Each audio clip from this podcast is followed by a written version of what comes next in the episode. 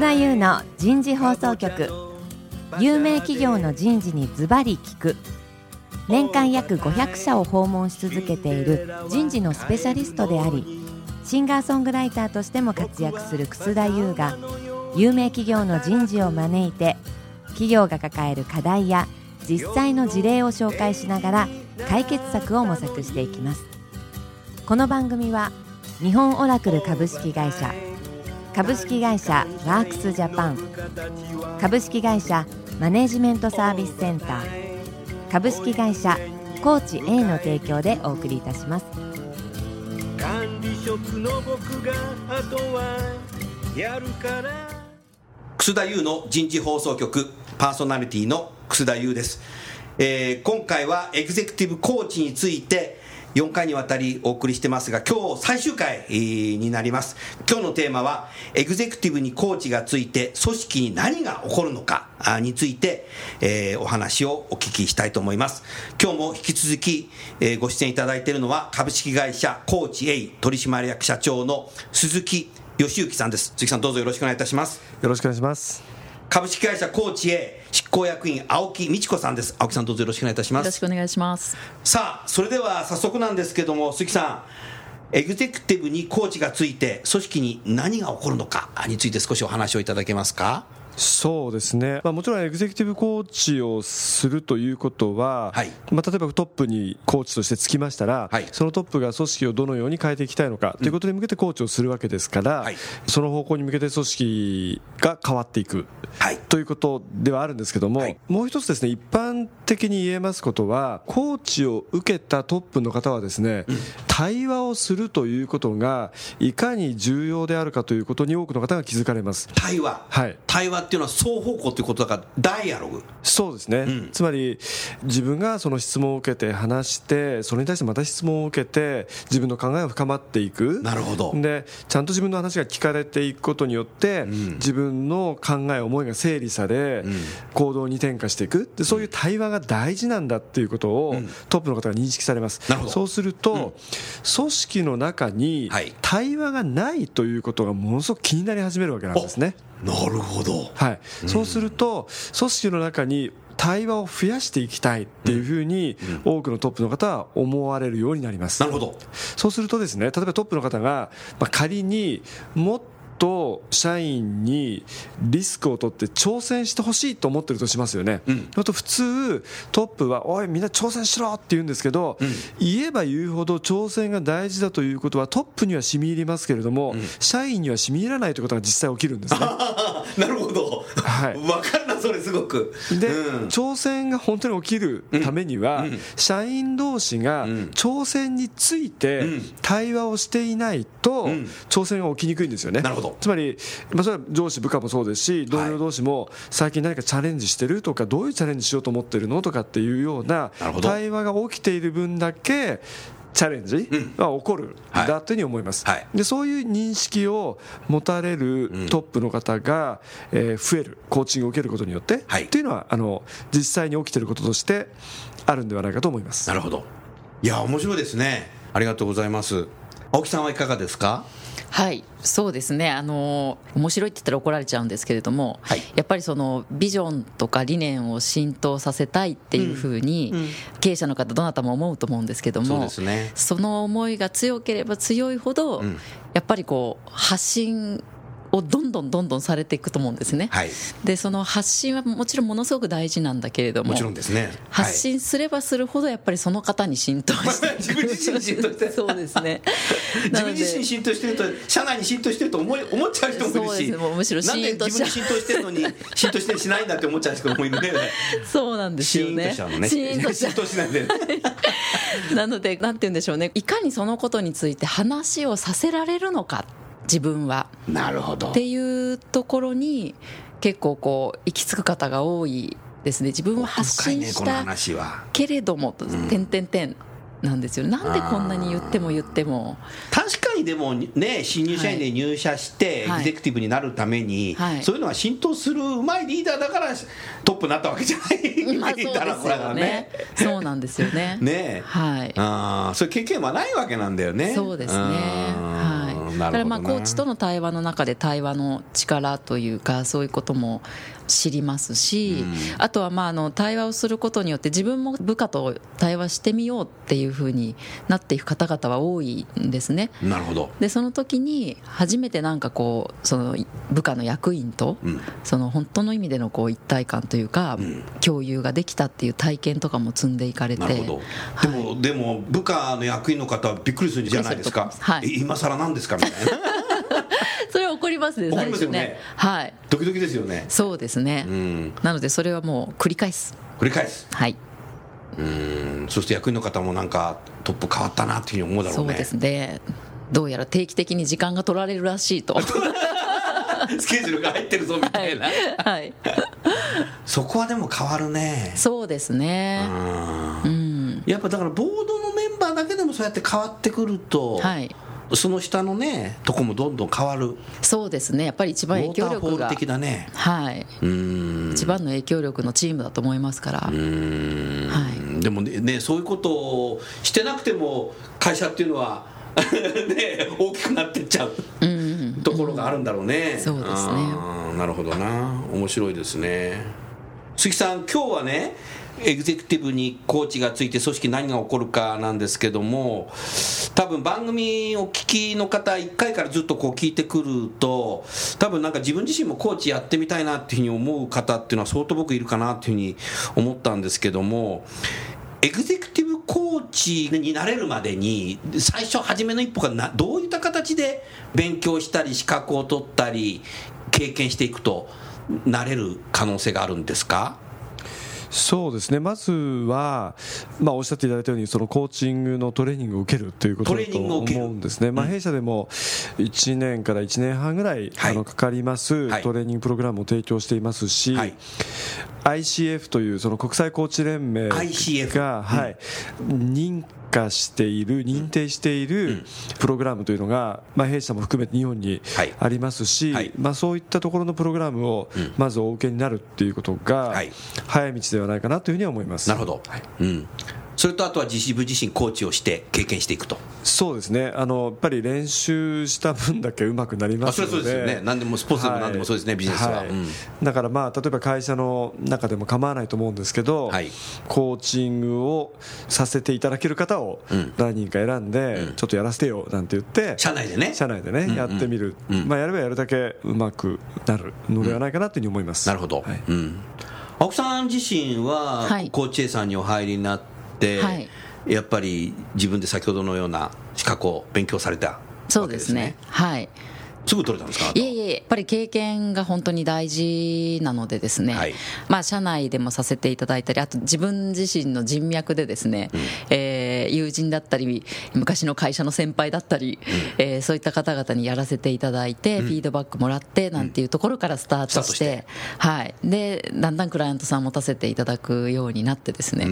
でまあそうですね。トータルでいうともう何百人にはなってきたんだとは思うんですけども、でその先ほど鈴木が申し上げたその ICF 国際コーチ連盟っていうところでは本当何千時間とかっていうところの要件とかもありますので。何千時間コーチを経験しないとダメなの、そうなんですよね。なのでそれをこうずっと積み重ねて。そうですね。できない、はい、そうですね。ねはいうちのあの社内では毎朝ですね、はい、30分コーチングジャムっていうのを社内で設けてまして、うん、まあ、場だけがあるんですけれども、うん、コーチングしたいとかされたいとかっていうメンバーが集まって朝一でそういうこう場を設けてでコーチし合うなんていうのをずっとやってますね。はい。おそれは素晴らしいね。そうですね。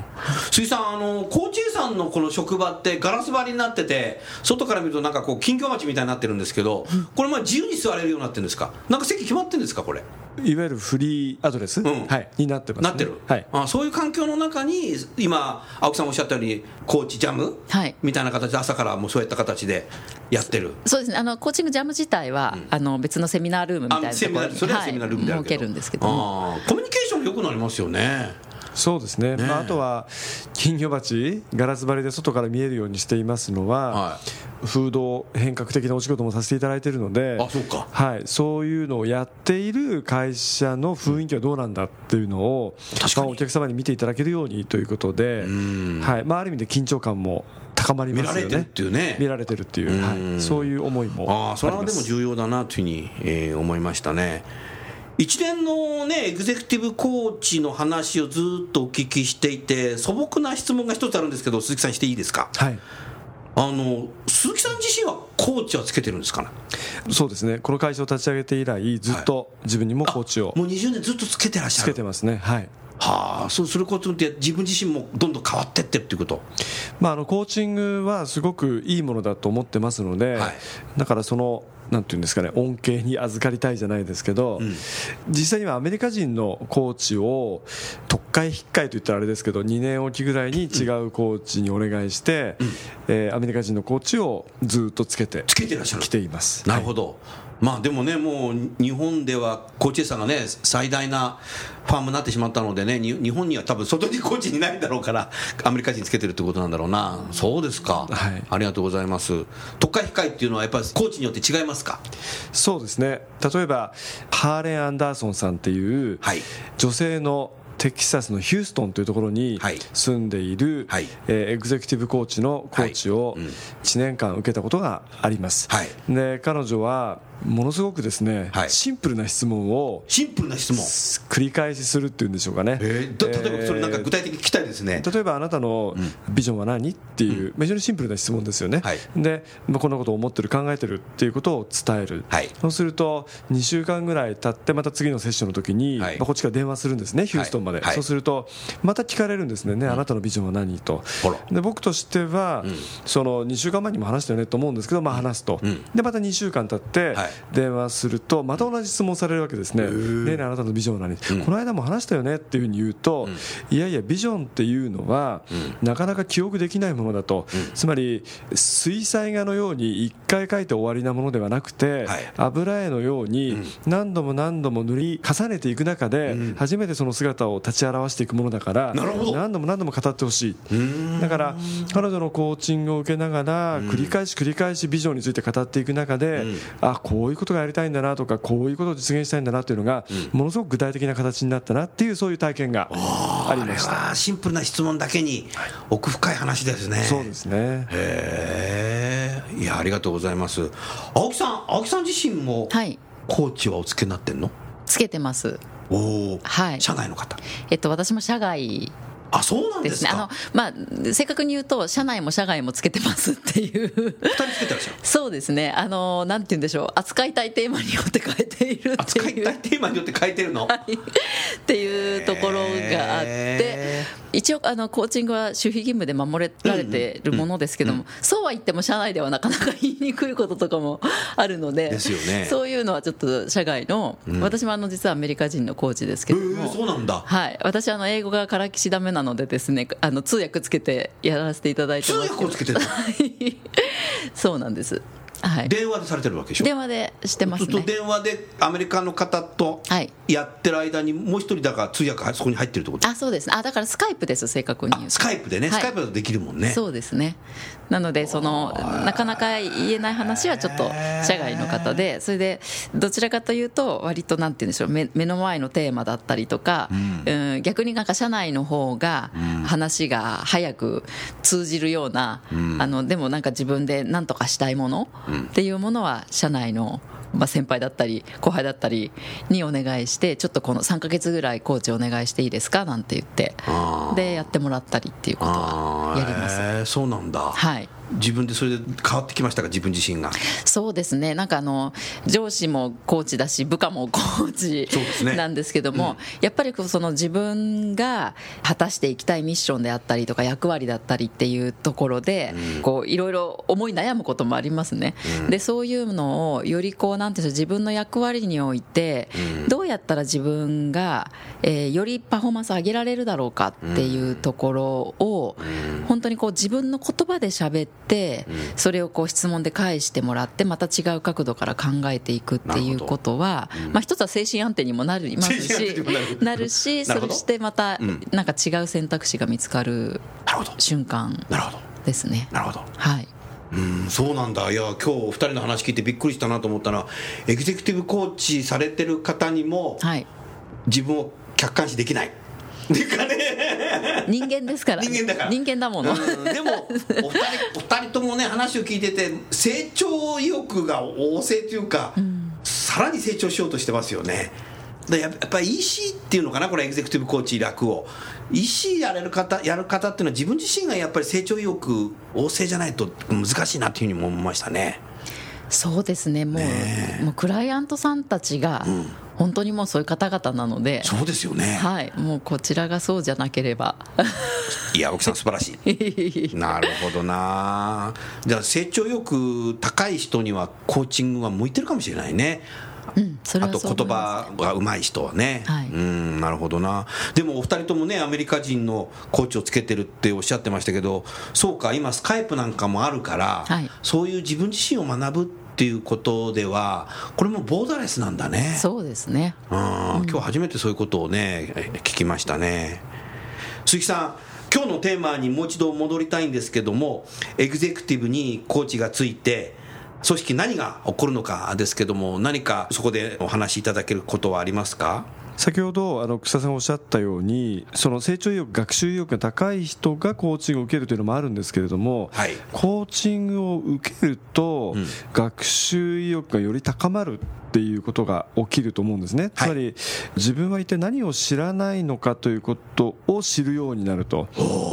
だから知らないことを知らないと知りようがないので そうだそそうだ。そうですよね。知らないことを知るともっと知りたいあれを知りたいこれを知りたいになる。なります。ですから、まあ、もちろんトップがそのコーチングを受ければ、うん、トップがさらにいろんなものを学びたい学習したいっていうことになりますし、はい、まあ、多くの役員の方がコーチを受けたりとかそれが、はい、あの伝播していけば、はい、会社全体がですねもっともっとその学ぼう学習しよう成長しようっていう意欲が高まるんではないかなというふうにやっぱり思いますね。はい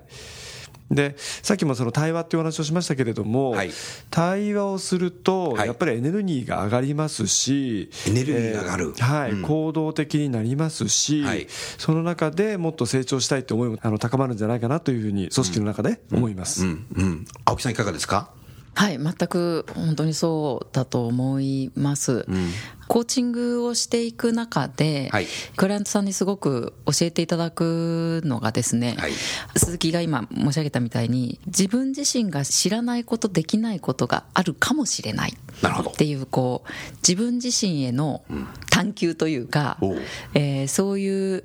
ことをされるクライアントさんってやっぱりすごくエグゼクティブな方多いんですよね、はい、でそういう方を目の前にした時になんかこう自分はどうなんだろうかってやっぱり思います。なるほどね。はい、うん、なのでクライアントさんがおっしゃらないけれども私に問いかけてるようなものっていうのはなんかこう思ったりすることはあるんですね、うん、なのでなんかそういう中でなんか相互作用で、お互いが、えー、そのゴールに向けて、手にしていきたいものに向けて、最大のこう最高のパートナーで、伴走者でいけたらっていうのをすごくやっぱり思います、ね、いやそれはコーチとしてのなんか醍醐味だね。そうですね。はい。本当にエグゼクティブコーチっていう仕事に出会えたことっていうのは、うん、もう本当に神様にありがとうございます。なるほど、はい。素晴らしいなありがとうございます。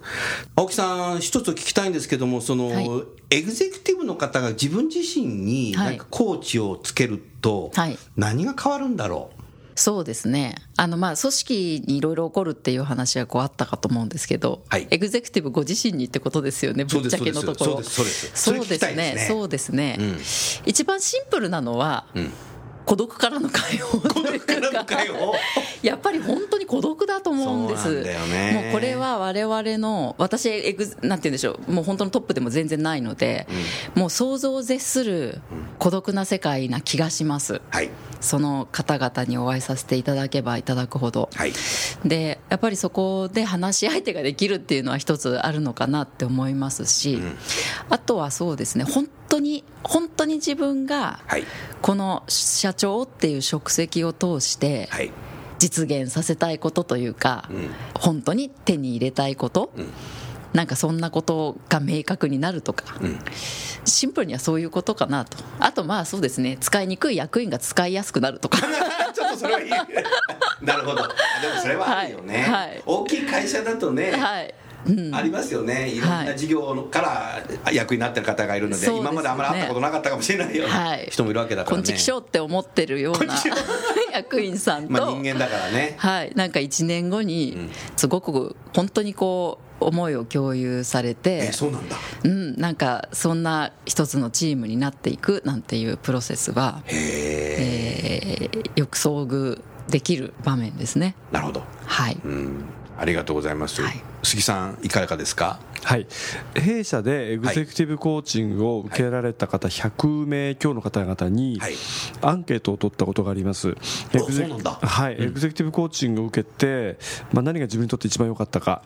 一番が、はい、えー、と自分のビジョンが明確になった、はい、ですからまあ先ほど青木も申し上げましたように、うん、まあ、自分が本当に実現したいこととか、はい、やりたいことがはっきりするというのが一番なんですね。なるほど。で2番目がですね、えー、と自己認識の向上なんです。自己認識の向上。はい、つまり、えーと、自分がものを決めるときに、どういうパターンでものを決めているのかとか、あとは人と関わるときに、はい、えーと、どういうことを避けがちなのかとか。避けがち、はい、例えばどういうことだろう避けがちって、うん、例えば、うん、人とそのコンフリクトを起こすのを避けがちだとかですね、うん、あありますよね。あるいはこういうタイプ分析傾向の強い人とは、あまり対立構造に入るような話をあまりしないようにするとか、なるほど、はい、あるいはその自分の価値観何を大事にしてるかということがはっきりするとか、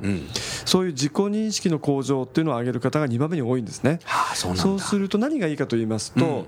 例えば自分はこういうふうにものを決める判断する傾向があるんだなと分かると、はい、初めて違うやり方違うものの決め方を選択するっていうことができるようになるんですね、なるほど。なるほど、はい、なるほどでかなりその無意識に反応的にやってることというのは、はい、案外自分で自分のことを捉えられないというか、うん、自分がどうしてそういうものの決め方だったりものの伝え方をしてるかっていうことが、はい、案外自分でわからないんですね。なるほど。でそれが分かると、うん、違うオプション選択肢が増える。そうですね。っていうことを成果として挙げられる方がまあ非常に多いんですね。はい、これはでも大きい直樹さんね。そうですねはい。ご本人にもそうですし組織にもすごく大きなインパクトだと思います。あるね。はい。うん。そういうことをね若い時から学んできてるわけじゃないし学校でも習ってきてるわけじゃないので、うん、初めて自分がトップになった時になるわけですからね、うん、例えばのエモーショナルマネジメントっていう言葉がありますけど、はい。はい、自分のその感情をどうやったらマネージできるか、うん、でもちろんその感情的になることは悪いことばかりではないんですけれども、はい、ただやっぱりトップの言葉は影響力が大きいので、まあ、そのいわゆるこう切れたり、うん、怒鳴ったりっていうことの先の影響を考えずにいきなりやってしまうのはリスクが大きいと思うんですね。そうですね。でただ大抵こういうものは反応的に無意識に起こってしまうので,、で例えばエグゼクティブコーチングの中ではそれ、はい、そういったことがテーマになる場合、はい、よくこういう質問をします、はい、例えばよく怒る人がいるとしますよね、そうするとどのようにあなたは自分のことを怒らせたんですかっていう聞き方をします、うん、でそうすると聞かれた方は何言ってんだよ。部下がこうでああだから怒ったんじゃないかとなるほどなるほど。言うわけなんですけどありがちですねだけど例えば同じ部下を前にして、はい、怒る人もいれば、うん、怒らない人もいるわけですからということはその部下に対してあるその捉え方であったり解釈をしたから、うん、起こっちゃうわけですよね。なるほど、ね、つまりその人のものの見方というのがそこに反映されているわけなので、で一体それは何なのかと、うん、どのようにして自分で自分のことを怒らせたのかと、なるほど。そのプロセスが自分で解明できれば、うん、つまり自己認識が向上すれば、うん、自分の感情の動きに対して、自分で介入して歯止めをかけることができるようになるわけ。なるほどそういうことか、まあ、例えばですね。そういうこと自身自分自身考えたことないよね。そうですね。それもすごい質問だねまた、なるほど、まあ、あの繰り返しますけど感情的になることは悪いわけではないんですが悪いことじゃ、はい、ではない。ただトップは影響力が大きいですから大きい。ある程度は自分の感情をマネージできた方が、うん、おそらくいいだろうというふうには思いますよね。なるほどね、はい、すごいですねそれは。面白い。さあじゃあそろそろあの時間になりますので今日の番組は、えー、終わりたいと思います